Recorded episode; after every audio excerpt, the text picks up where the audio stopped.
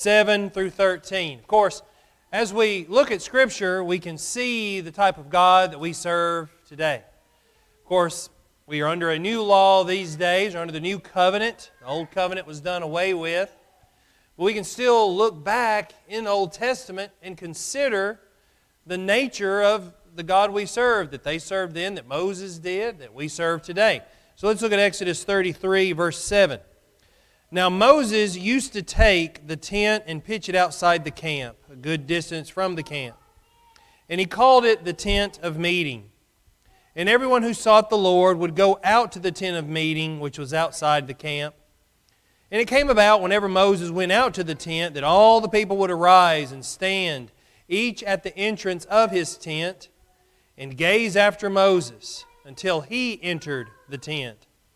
Whenever Moses entered the tent, the pillar of cloud would descend and stand at the entrance of the tent, and the Lord would speak with Moses. When all the people saw the pillar of cloud standing at the entrance of the tent, all the people would arise and worship, each at the entrance of his tent. Thus the Lord used to speak to Moses face to face, just as a man speaks to his friend. When Moses returned to the camp, his servant Joshua, the son of Nun, a young man, would not depart from the tent. Isn't this interesting? Moses spending time with God in such a way, sitting down and speaking to him face to face, as though he was with, with an old friend, coming down in this pillar of cloud, descending upon the tent, other people using that time as a time of devotion as well.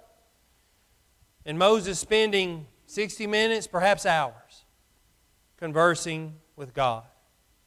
If you were in that position, what would you ask our Creator? 2 Timothy chapter 3 verses 16 and 17 tell us that all scripture is God breathed and is profitable for instruction, for correction, for reproof in righteousness. It is profitable for teaching, for reproof, for correction, for training in righteousness so that the man of God may be adequate, equipped for every good work. Now, we get, get what we need from the Word of God, but there are things still that we have questions about. Scripture gives us exactly what we need, but there are sometimes more answers in the book than some would care to admit.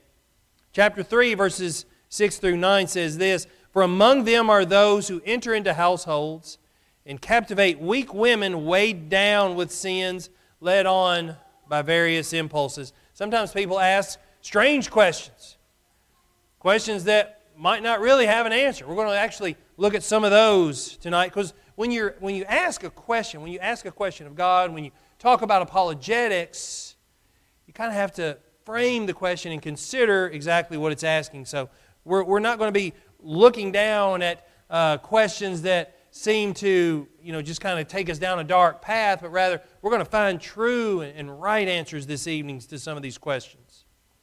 Verse 7 Always learning, never able to come to the knowledge of the truth. That happens even today. Seems that the, the most educated people still have questions. You got all those letters after your name? You still got that many questions? Paul addresses it with Timothy here. There are people who are always trying to come to the knowledge, they're always learning, and they're never actually able to say, okay, this is what I believe right now. They're just full of questions rather than answers. We're going to look at some answers this evening. Just as Jannes and Jambres opposed Moses, so these men also oppose the truth. Men of depraved mind rejected in regard to the truth, but they will not make further progress, for their folly will be obvious to all just as Jannes and Jambres' folly was also. As we go through this lesson this evening, I want you to take notice of this fact that many of the questions we would ask God in this 60 minute time frame, or perhaps longer, have already been answered. So let's look and see the wonderful answers that we can come across this evening. Number one, Brother Danny, I hope you're at home watching. This probably be his favorite one. God, where did you come from? A reasonable question, to be sure. Evolutionists and creationists have been battling this one out for a very long time. Kyle Butt, Eric Lyons. They work at Apologetics Press, great guys. They have a lot of information. If you ever have questions like this, good questions, look to their site, apologeticspress.com, and they are just have lots of these answers. And they look at these so very closely. In fact, some of the information this night came from Brother Eric Lyons. So, where did we come from? If we ask that, we got to look to the heavens because our answer, as Christians, our answer is God. An evolutionist answer, on the other hand, is by chance. Now, if you've spent five minutes in a health science class, you can look at the design of the human body and look at it and know, man, that works. You know, what, what rises us above other mammals? This right here, right? This one little thing right here you know, helped us start fires, helped us hold a fishing pole, thank goodness, helped us hold on to a lot of other things. It's because God created us in His image. And there's a lot of design that goes into this human body, not to mention all the other things that we could look at and talk about for hours. One of the comparisons that we often make as Christians going after proving the existence of God is this this is a watch that's been taken apart. And someone who says, Oh, God, it could not, could not be, could not be Him at all, it could not exist, they would contend that one could throw these parts into a box, shake it up, and then you could pull out a watch. We all know that to not be true. Someone has to put it together. And because there is design, there must, by default, be a designer our Heavenly Father. But still, where did God come from? We know that we can trust God's Word, inspired by the Holy Spirit, because it has qualities within itself that man could not have come up with unless he had been inspired by his Creator, by a higher being. So that's how much faith we can put into the Word of God. In Psalm chapter 90 and verse 2 says this before the mountains were born, or you gave birth to the earth and the world, even from everlasting to everlasting, you are God. Our God, you see, is everlasting. Your throne is established from of old. You are everlasting. Now, I'm just spending a few moments here at this point. There's many other points that can be made in greater degree.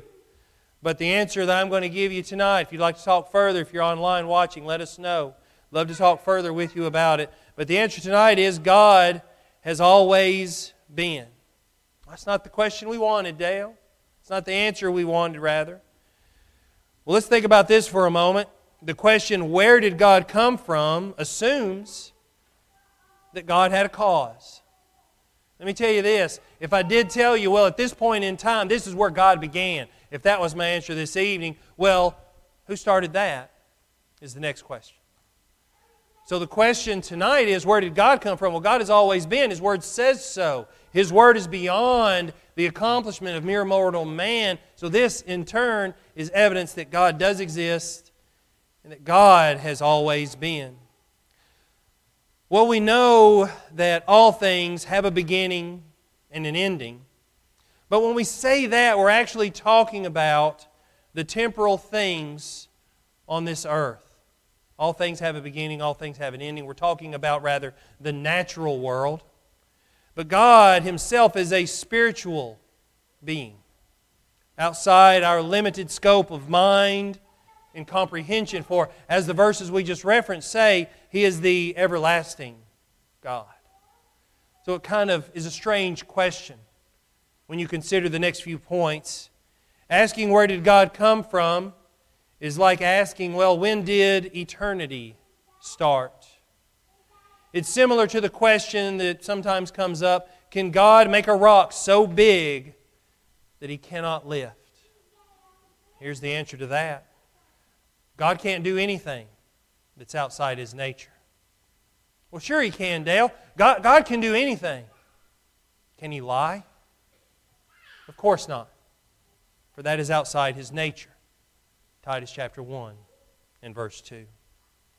A few years ago in New Scientist magazine, a study was published entitled The Beginning What Triggered the Big Bang?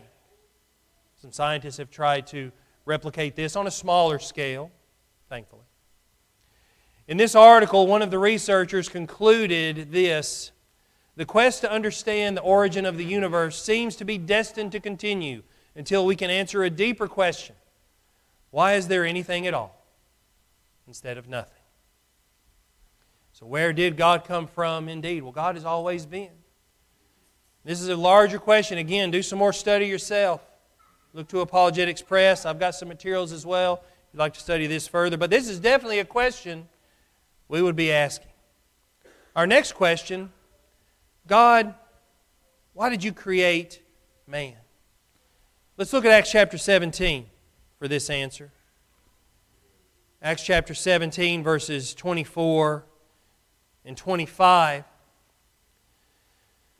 The God who made the world and all things in it, since he is Lord of heaven and earth, does not dwell in temples made with hands, nor is he served by human hands as though he needed anything, since he himself gives to all people life and breath in all things. You see, this passage says that God does not need us to make things for Him like temples. He doesn't need that anymore, not at this time. We don't provide anything that He needs, like food, for instance. God is our Creator, and God gives to us. Well, why did He create us? Well, I'm going to take that question and ask another to help us understand. Why do humans have children. Little Rowan, second time I've mentioned him today. I can't help it myself. He's cute. He's with us again this evening, our newest arrival in the congregation. And Ariel and Canaan, I'm sure as the rest of us who have had children, we all have said the same thing. Let's have a baby so he can sleep all day and we can stay awake all night. I know Canaan was saying that. I hear feeding them doesn't cost too much clothing them. We can just give them a towel or something. College is getting less expensive every year. Let's have five kids. Of course not. We have children because it is a way for families to bring more love into their home. The love between, us, between spouses is, is immense. And at some point, I know what happened to me. At some point, you think to yourself, my heart needs to grow a little bit. I need to add something here. I'll create my own people. That's what God said. God is love. God wanted someone to love, someone to interact with. He knew we'd break his heart. In his foreknowledge, he had to have known. But he gave Adam and Eve a chance a chance to do things themselves. And of course, they falter as we all do. 1 John 4, verses 7 and 8 Beloved, let us love one another. For love is from God, and everyone who loves is born of God and knows God. The one who does not love does not know God, for God is love. Not until you hold your own child in your hands can you understand why you would want to have one. And I think God thinks the same way. God, how do you love the sinner while hating the sin? This is a concept that we don't understand very well. If someone does something we don't like, we get angry and we want to hurt them back. But it's different when you love the person, just like what we said a moment ago. We're limited in who we have within our families, who we can call our children. God, on the other hand, does not. God does not have the luxury to say, Well, I don't know you. You know, God bless. I'll see you later. God, because of His love, looks at His children and wonders when they'll turn to Him, wonders when they'll change. And we here on this earth sit and wonder how can He love sinners? How can He love people like that? Well, again, it's beyond our scope. 1 Timothy 1, verses 12 and 14. I thank Christ Jesus our Lord who has strengthened me, Paul wrote to Timothy, because he considered me faithful, putting me into service. I can hear, you know, this is, this is pen on papyrus, and Paul is saying he considered me faithful, putting me into his service. Even though I was formerly a blasphemer and a persecutor and a violent aggressor, yet I was shown mercy because I acted ignorantly in unbelief. And the grace of our Lord was more than abundant with the faith and love which, we, which are found in Christ Jesus. It is a trustworthy statement deserving full acceptance that Christ Jesus came into the world to save sinners, among whom I am foremost of all. And it is here that we can see that God truly does love the sinner while hating the sin at the same time. He, he didn't want Saul living that way anymore. He didn't want him to be that way anymore. So he said, Saul, I'm going to change your heart. I'm going to help you do something different, and I'm going to show all mankind the greatness that can come from following me. How does he love the sinner? Sometimes I don't know, but he does. And he does a fantastic job of it. Next question God, are you coming back in my lifetime? Sometimes I wish he would. I get tired, man. I know you get tired as well. There's a lot of like about this world, but it's difficult. We don't know if he's coming back in our lifetime. But we do know this of that day and hour, no one knows, not even the angels of heaven nor the Son, but the Father alone. Be ready. We know that.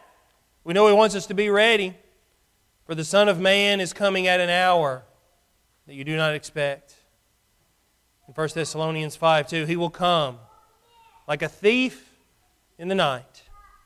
We don't like surprises very much. Ariel and Canaan's wedding was fantastic yesterday. Went off without a hitch, even though I was kind of doing some things.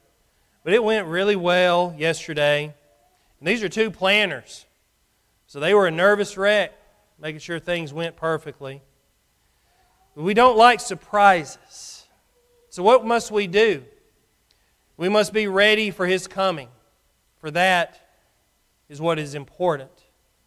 If you are a planner, this can be a bit unnerving. But when you're ready, you're ready. There were virgins in Matthew chapter 25, verses 1 through 13, who were ready, others were not. They were punished. They were not able to see the bridegroom. Our kids ask us a lot of questions because they want to know.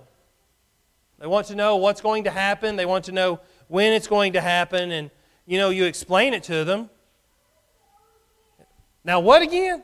They might ask. Sometimes we just have to tell them, trust me. This is what we must do with God and His second coming. Trust in Him. Be ready for it. And you won't have to worry about whether or not He's coming back in your lifetime. But I do understand the curiosity of the question. It would certainly be something I would ask. I'd like to know what his points will be to decide whether or not to end mankind. We know what he thought about it in Noah, in Noah's day. I wonder what he's thinking right now about that. Finally, God, am I saved? When you speak to your religious friends about salvation, you'll hear various things discussed regarding salvation. You might even hear Calvinism. You might not hear this word mentioned. But this is just one point of what Calvinism teaches. It teaches that only certain people are going to heaven, only the elect. There's nothing you can do about it. This is scary. Scary to think that I might live my life faithfully on this earth and get, hopefully, as far as the pearly gates. They say, Sorry, Dale, you weren't one of the elect. This is scary and false because Christ Jesus died for all and said that he wants all men to be saved, not just certain few. There's the other doctrine, once saved, always saves. It says there's nothing I can do that will separate me from Christ. I like that to a degree because Christ saves me, grace saves me. Can't work my way to heaven. I understand all of that. But when I read parts like this, Galatians chapter 5 and verse 4, you have been severed from Christ. Severed meaning I was attached to Him at some point.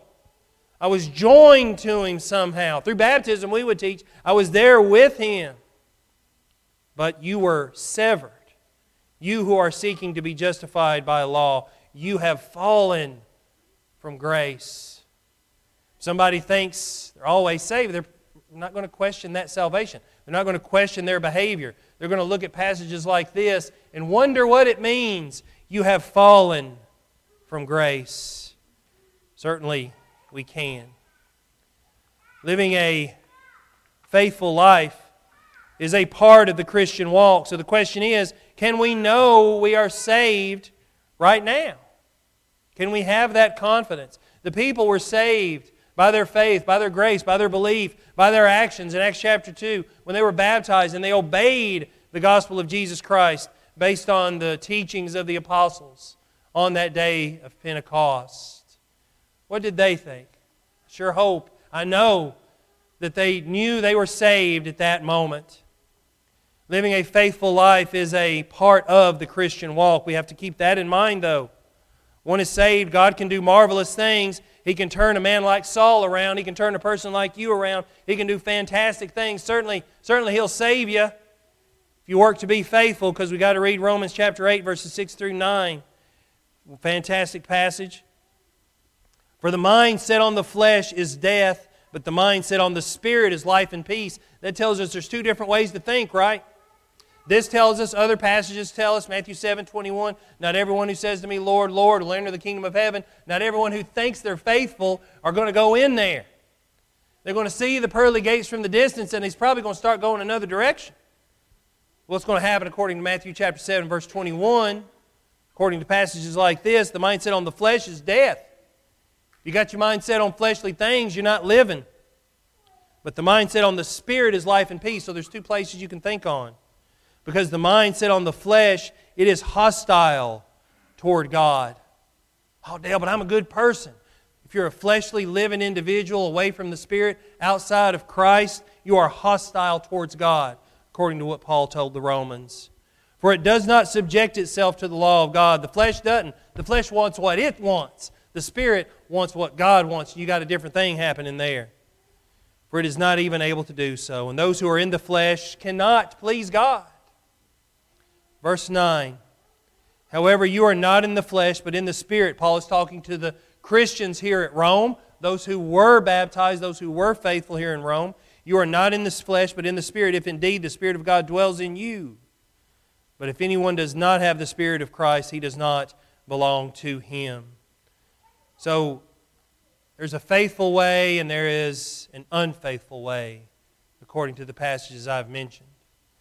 Our place in eternity will not be fully revealed until the day of judgment, when we are separated into those who will be with God in heaven or those who will be punished.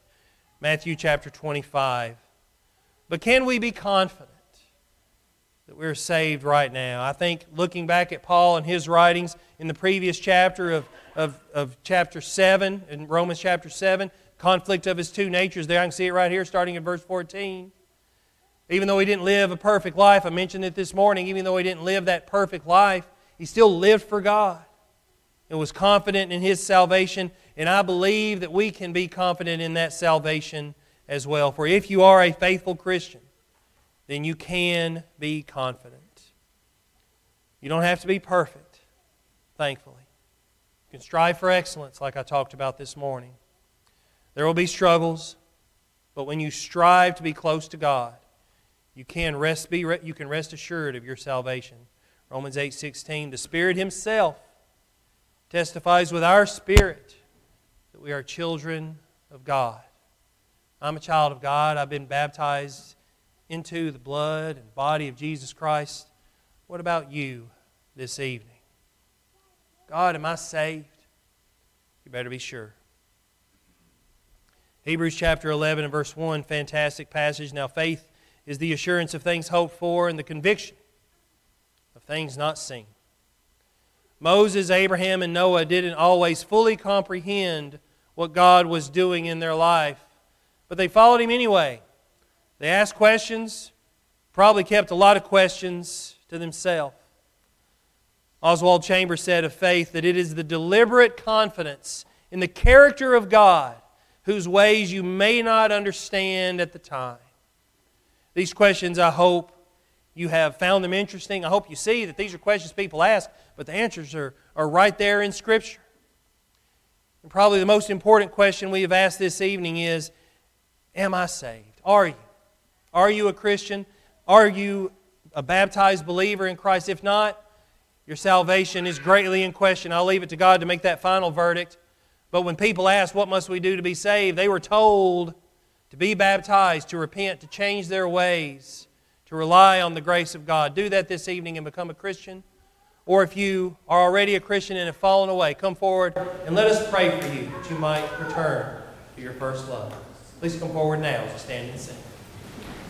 Where we walk with the Lord we don't Lord.